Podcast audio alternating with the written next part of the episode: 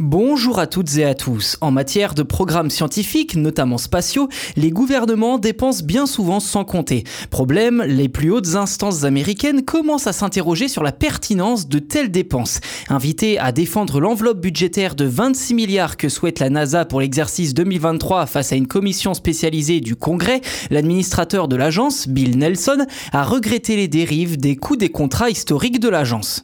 Si l'on pouvait s'attendre à ce que Bill Nelson défende corps et âme les méthodes de la NASA, il a au contraire et à la surprise générale encouragé les programmes de type public-privé et les mises en concurrence et lourdement taclé les contrats traditionnels nommés Cost Plus. Concrètement, un contrat Cost Plus, le plus classique proposé par l'agence spatiale américaine, consiste à signer un accord avec une entreprise avec un montant et une date de livraison, ainsi qu'un engagement de la part de la NASA à couvrir les dépassements de ses prestataires sans aucune pénalité en cas de ce type de contrat très avantageux pour ceux qui parviennent à le décrocher permet historiquement aux industriels de remplir leur travail facilement tout en innovant sans craindre des sanctions administratives.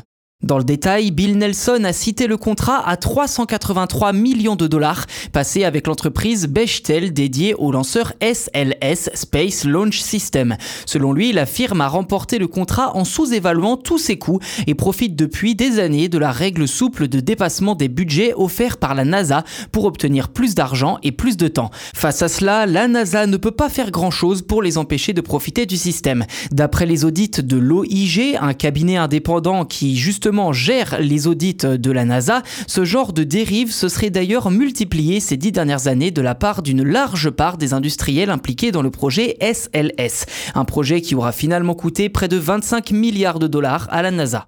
Dès lors, le contrat passé entre la NASA et SpaceX se révèle être un parfait exemple de réussite de concurrence publique-privée. On se rappelle d'ailleurs du côté mauvais joueur de Jeff Bezos et Blue Origin qui n'avait pas supporté que ce contrat lui passe sous le nez. En s'appuyant sur cet exemple, Bill Nelson souhaite aujourd'hui obtenir le budget pour un deuxième atterrisseur lunaire afin justement de ne pas laisser les clés du contrat à SpaceX et son Starship. D'après les chiffres de la NASA, l'abandon progressif des contrats Cost Plus pour la concurrence publique-privée permis d'économiser près de 40 milliards de dollars.